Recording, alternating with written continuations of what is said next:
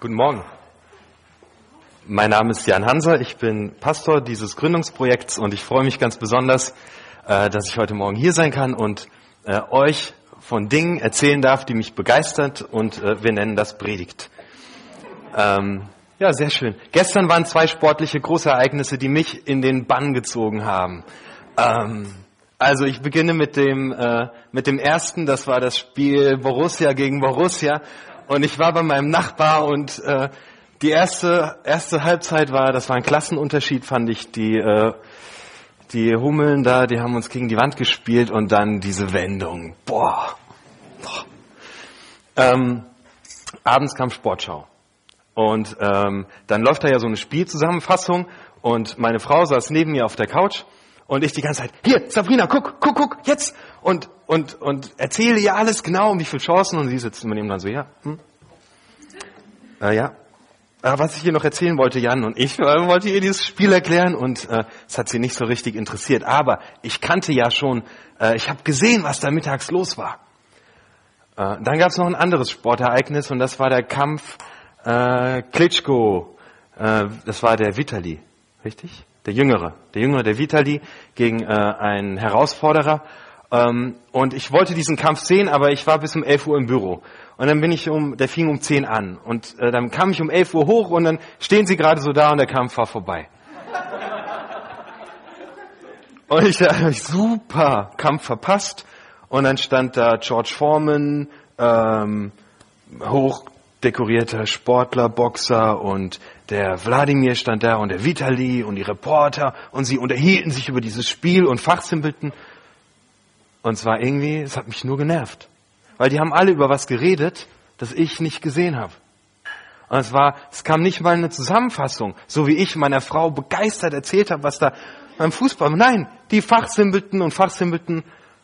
Und ich war total genervt, weil ich hatte den Kampf nicht gesehen. Ich wusste nicht, wovon die sprechen. Und das passt voll gut eigentlich zur Predigt. Die heißt nämlich Neuland. Die ganze Predigtreihe heißt Neuland. Und es ist voll nervig, wenn man andere über was reden hört und Fachsimpeln hört, das man selbst nicht kennt.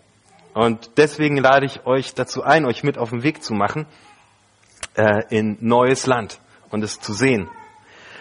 Und ich möchte predigen über äh, 1. Mose, die äh, Kapitel 12, die Verse 1 bis 2. Ihr habt das ähm, in so kleinen, auf so kleinen Zetteln, ähm, wenn ihr da selber mit draufschauen wollt, ähm, in eurem Info, in der Infobroschüre.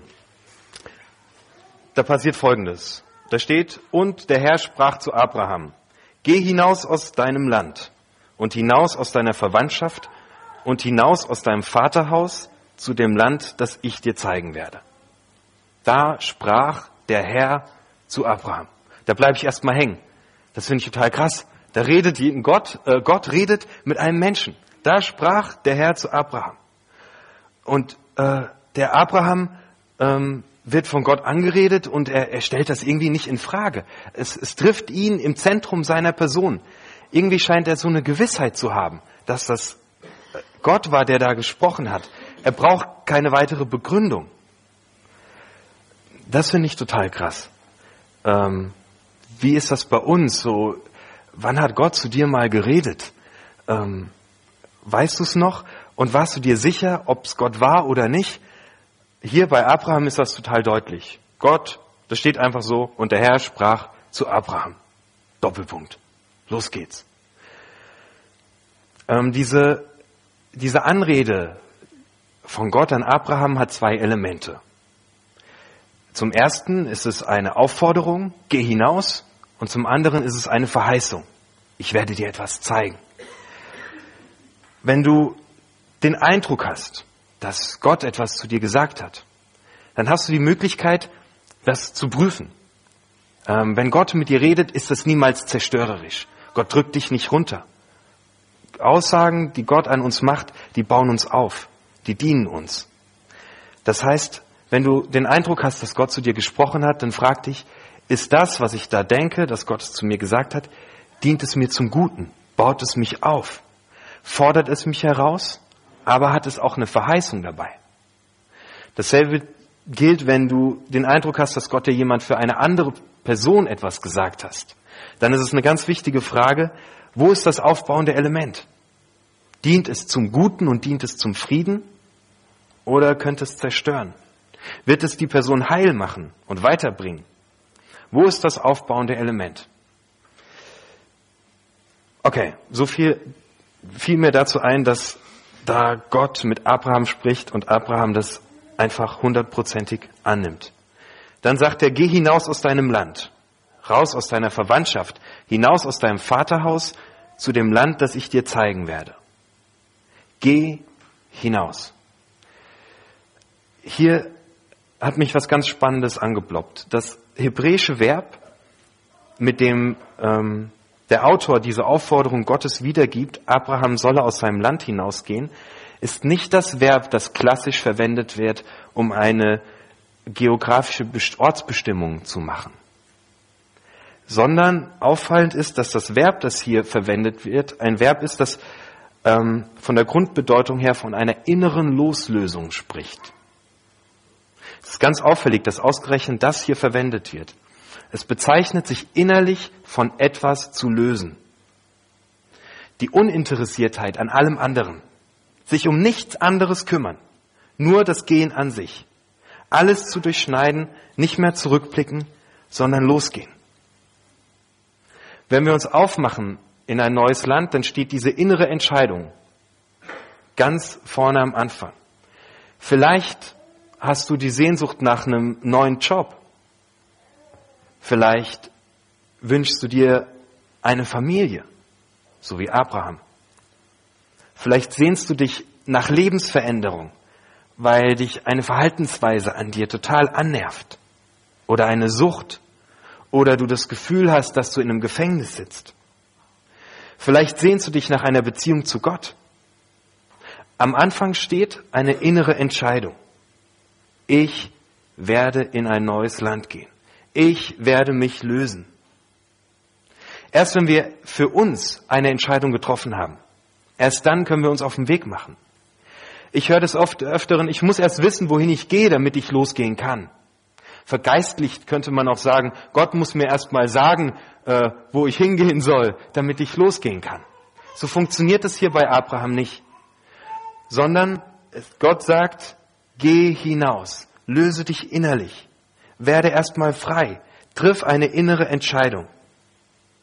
Und dann, danach, tun sich neue Wege auf.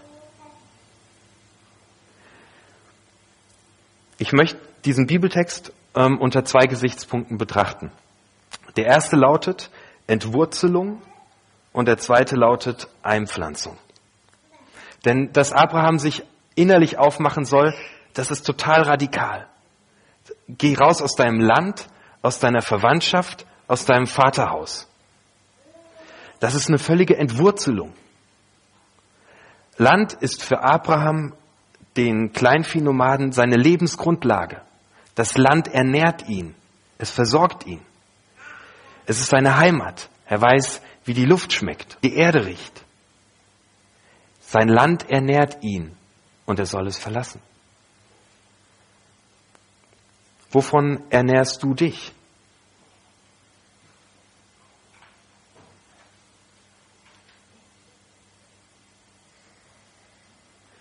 Was ist das, womit du dich füllst? Deine Lebensgrundlage.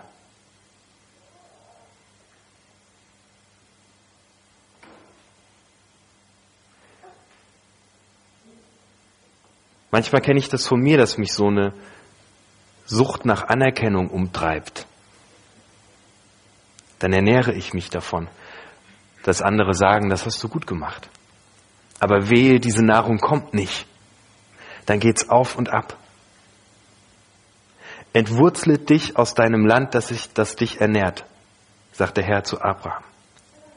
Noch was ganz Spannendes steckt im Land. Ihr kennt den Begriff Mutter Erde. Archetypisch, also vom Urmotiv her, steht das Land für das Mütterliche, für die Übermutter. In der Psychologie würde man sagen, ähm, für das kritische Eltern-Ich. Freud würde sagen, das Über-Ich.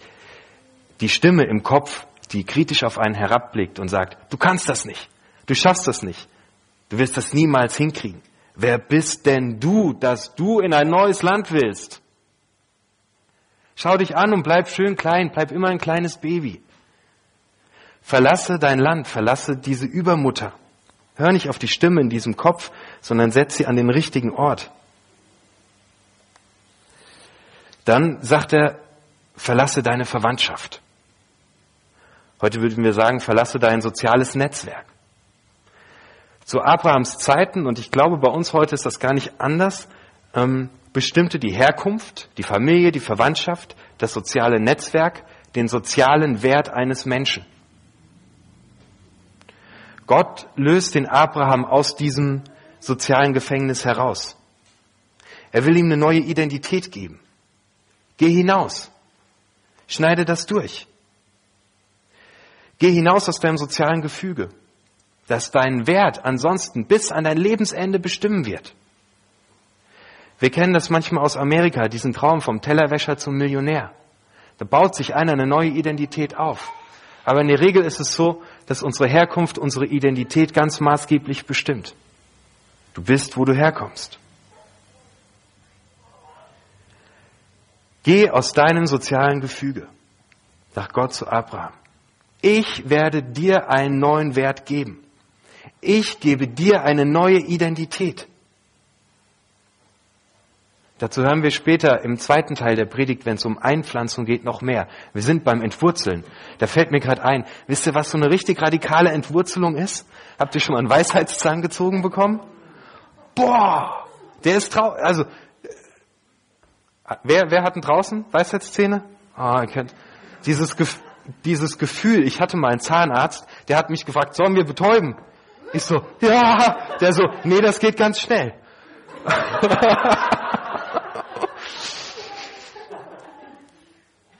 Die Wurzel gleitet aus dem Zahnfleisch, blob, und sie ist draußen. Weg, entwurzelt. Völlig radikal entwurzelt. Das ist so radikal, was da passiert. Oder ein Baum. Ein Baum, der äh, vom Sturm umgeknickt wird. Bei Kyrill habe ich das viel gesehen. Entwurzelt. Habt ihr dieses Entwurzelungsbild? Das ist so radikal. Das ist das, was Gott von Abraham erwartet. Wenn er das neue Land sehen will. Geh hinaus aus deiner Verwandtschaft. Ich gebe dir eine neue Identität. Und dann Entwurzle dich aus deinem Vaterhaus. Das ist das Dritte. Gott möchte, dass Abraham auf eigene Rechnung lebt. Dass er endlich die Verantwortung für sein Leben selbst in die Hand nimmt. Er soll nicht mehr Sohn seines Vaters sein, sondern er soll Vater eines Sohnes werden. Er soll selbst Familie gründen. Dieses Hinausziehen ist nötig, damit Abraham ein ganzer Mann werden kann. Wir leben im Jugendwahn. Wir wollen alle jung bleiben. Es ist ein Zeichen unserer Zeit, finde ich, wenn ich unsere Gesellschaft beobachte, dass aus Söhnen keine Männer mehr werden und aus Töchtern keine Frauen mehr werden. Wir verharren in der Jugend und verpassen es, unser Leben zu gestalten. Gott fordert den Abraham auf, Abraham, werde erwachsen. Nimm dein Leben in die Hand. Geh deinen eigenen Weg. Übernimm Verantwortung für dein eigenes Leben. Bezahl deine Rechnung selbst. Zieh aus. Diese drei Entwurzelungen sind nötig, um ganz Frau und um ganz Mann zu werden. Frei zu sein, zu gestalten, kreativ zu leben, auf eigene Rechnung zu leben, erwachsen zu sein. Hinaus aus dem Land, das dich bisher ernährte, Weg von der Mutter Erde, von dem Mütterlichen mit all ihren Traditionen und kritischen Blicken auf dich. Hinaus aus deiner festgelegten Identität deiner Herkunft und hinein in den neuen Wert, den Gott dir gibt. Und ausziehen von der unmündigen Tochter, vom unmündigen Sohn zum mündigen Erwachsensein. Das ist spannend. Selbstwerdung ist eine Linie, die, die, sich durch diese Begegnung Gottes mit Abraham zieht. Werde du selbst, sagt Gott zu Abraham. Und du selbst bist du? wenn du deine Identität aus mir ziehst. Und das braucht Abraham, weil das Leben ist krass und er wird heftige Dinge erleben, so wie du und ich jeden Tag. Er muss erwachsen handeln und auf eigene Rechnung leben. Das Spannende ist, dass später Gott dem Abraham einen neuen Namen gibt. Vielleicht habt ihr euch gefragt, warum ich Abraham sage, aber da steht Abraham. Das hat was mit diesem Erwachsenwerden zu tun. Abram heißt Väterchen. Und Abraham heißt Vater vieler Völker.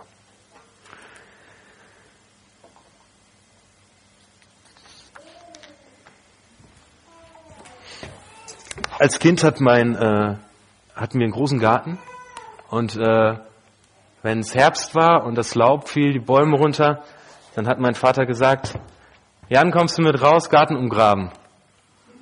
Ich habe gerade Lego gespielt. Beim Lego-Spielen hat man keine Schuhe an. Oder habt ihr Schuhe an beim Lego-Spielen? Ich nicht. Ich habe gerade Lego gespielt und es war so gemütlich drinnen. Und mein Papa sagt, komm, wir gehen raus, Garten umgraben. Ja, ach, soll ich, soll ich mitgehen oder nicht? Und draußen ist es so kalt und es regnet und, es ist ungemütlich und hier drin ist doch viel wärmer und dann wusste ich nicht so richtig und hat mein Papa hat nochmal gerufen, ja, komm raus, hier an den Garten umgraben, magst mir helfen? Und ich so, jein, vielleicht, gleich, Papa, ich komm gleich. Und dann bin ich auf die Treppe gesetzt und dann gesessen. Das kann alles ewig dauern, wenn man gar nicht so genau weiß, was man will. Ach, und ich habe ja total vergessen, ich habe vorhin ein Bild gemalt und das wollte ich noch falten. Und dann falte ich das. Und dann komme ich wieder zu meinem Schuh und dann gucke ich auch gar, ich passe auch gar nicht so richtig aus. Ich bin überall, zieh ich an, zieh ich den anderen an. Ach, ich eigentlich, echt, echt blödes Wetter draußen. Ey. Kann man sich noch erkälten und so. Dann ziehe ich mir Schuhe an und mir auch.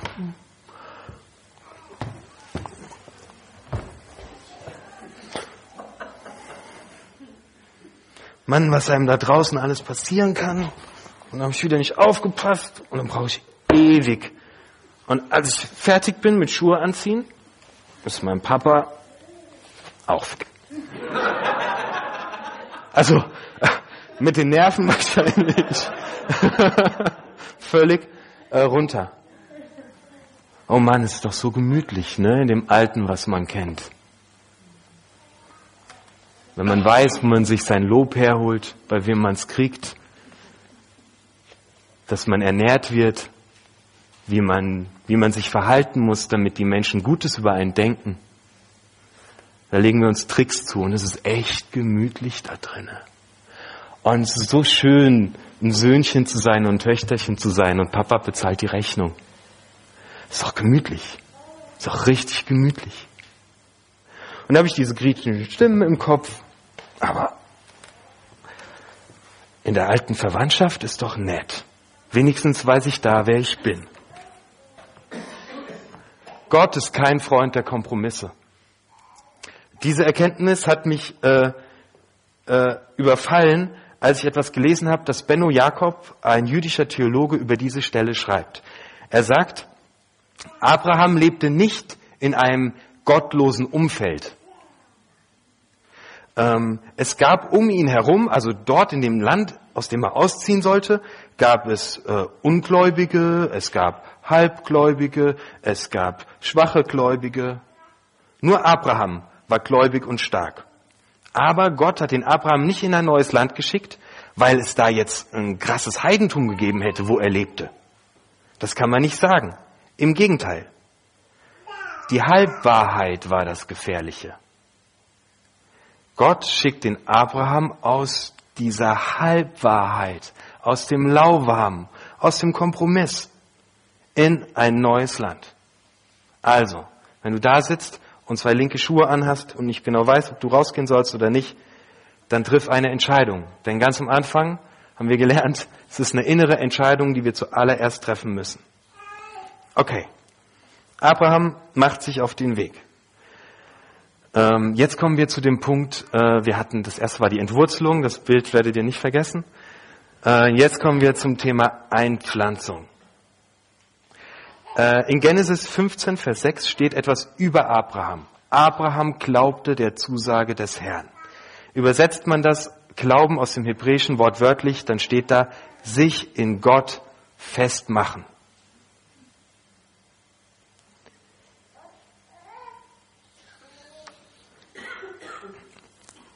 Gott lockt den Abraham. Komm, folge mir, ich will dir was zeigen. Und ich will dich machen zu einem großen Volk und werde dich segnen und will deinen Namen groß machen und sei ein Segen. Und will dich machen zu einem großen Volk. Äh, wie kann man das heute auslegen? Für euch, für mich? Ähm, ähm, Volk bedeutet Fruchtbarkeit, etwas hervorbringen. Ähm, wenn, wenn du ein Projekt hast, was dir ganz besonders am Herzen liegt, auf der Arbeit oder in der Gemeinde oder privat, dann sagst du, das ist mein Baby. Mir hat mal jemand ein Projekt in die Hand gedrückt und sagte, ich drücke dir mein Baby in die Hand. Ähm, dieses große Volk, äh, ich will dich machen zu einem großen Volk, könnte man nach heute übersetzen, indem man sagt, ich will dich zu jemandem machen, der Großes hervorbringt, der Großes gebiert. Ähm, ich doch nicht. Hast du vielleicht gerade gedacht? Oder habe ich gerade gedacht? Ich kann das nicht. Großes hervorbringen. Gott hat mir doch so wenig Gaben gegeben. Mm. Erstmal den zweiten Socken anziehen. Ich bin gar nicht gut genug, um was Großes zu machen. Jahwe sagt zu dir und zu Abraham, ich mach dich zu einem großen Volk. Du wirst Großes hervorbringen. Jesus sagt, ihr werdet schon größer, ihr werdet größere Dinge tun als ich. Und Jahwe sagt, ihr seid schon, werdet. Ich will deinen Namen groß machen.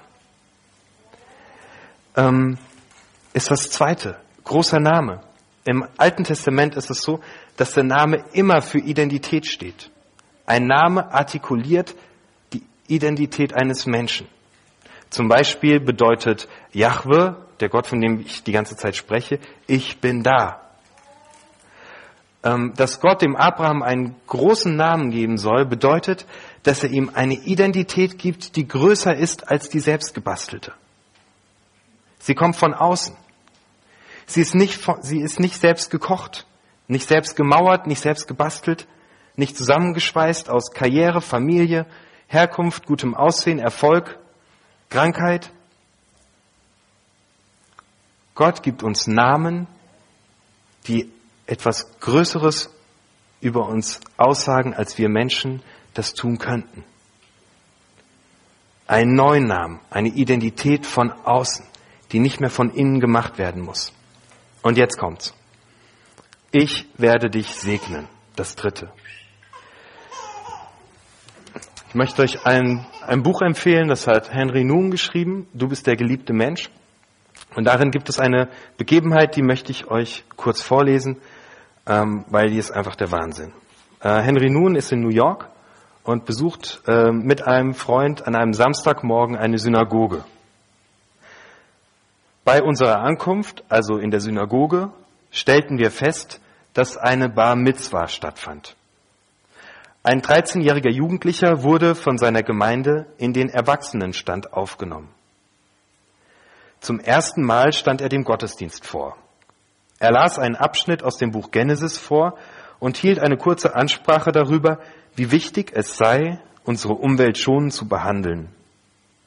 Der Rabbi und seine Freunde bestätigten ihn und seine Eltern gaben ihm ihren Segen. Um Segen geht es. Es war das erste Mal, dass ich eine Bar Mitzwa miterlebte. Und ich war tief davon betroffen. Vor allem vom Segen der Eltern. Immer noch höre ich den Vater sagen. Mein Sohn, was immer dir in deinem Leben geschehen wird, ob du erfolgreich sein wirst oder nicht, ob du berühmt werden wirst oder nicht, ob du gesund bleiben wirst oder nicht. Sei immer dessen eingedenkt, dass deine Mutter und ich dich über alles lieben. Als er dies im Angesicht der Gemeinde sagte, und dabei voll Zuneigung den Jungen anschaute, der vor ihm stand, kamen mir Tränen in die Augen und ich dachte, was für eine Gnade ist doch ein solcher Segen. Lasst mich euch zuerst erklären, was mit dem Wort segnen gemeint ist.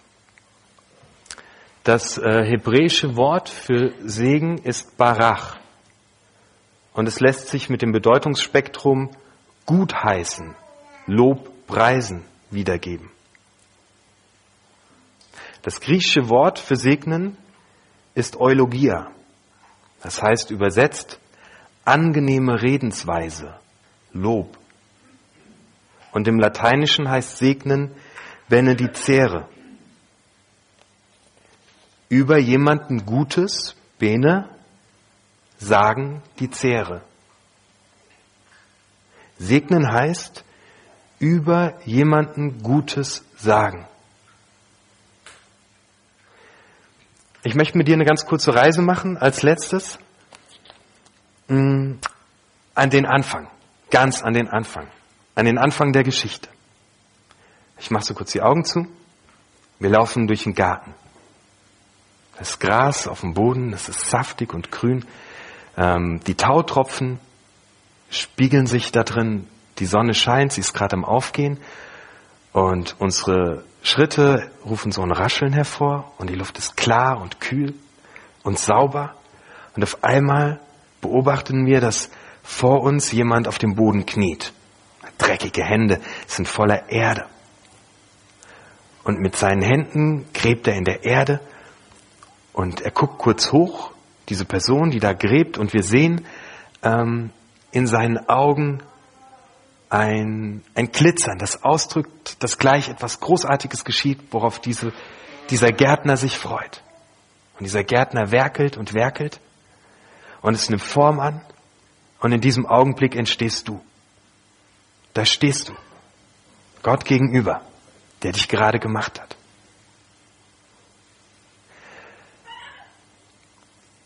Und jetzt schaut dieser Gott dich an und er hat in fünf Tagen die Natur geschaffen, die Tiere, die Vögel, die Fische. Und er hat immer gesagt, es ist gut. Und jetzt schaut er dir in die Augen und er sagt, seitdem du da bist, ist es sehr gut. Ich lobe dich. Ich spreche Gutes über dir.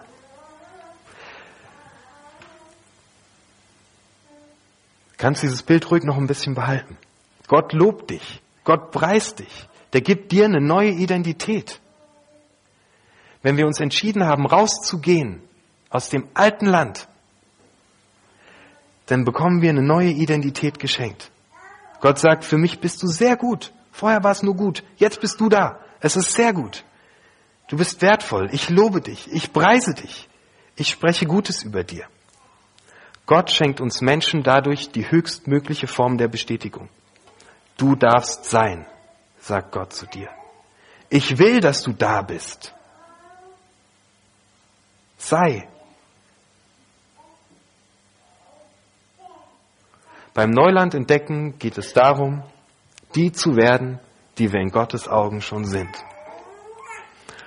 Und du hast heute die Möglichkeit, damit das nicht beim Predigen bleibt, das in Anspruch zu nehmen. Wir werden gleich eine Zeit der Anbetung haben und du kannst diese Zeit nutzen, um aufzustehen und nach hier vorne zu kommen. Und dort hast du die Möglichkeit, für dich beten zu lassen. Du hast die Möglichkeit, dich segnen zu lassen. Du hast die Möglichkeit, dass Menschen zu dir Ja sagen. Über jemandem einen Segen sprechen bedeutet, zum Geliebtsein dieses Menschen Ja zu sagen und es bekräftigen. Er, wenn du nach vorne kommst und dich segnen lässt, dann schafft das Wirklichkeit. Also, wenn du das möchtest, wenn du aufbrechen möchtest und diese neue Identität brauchst, dann komm nach vorne und lass es dir zusprechen. Hm, ich setze einen Doppelpunkt.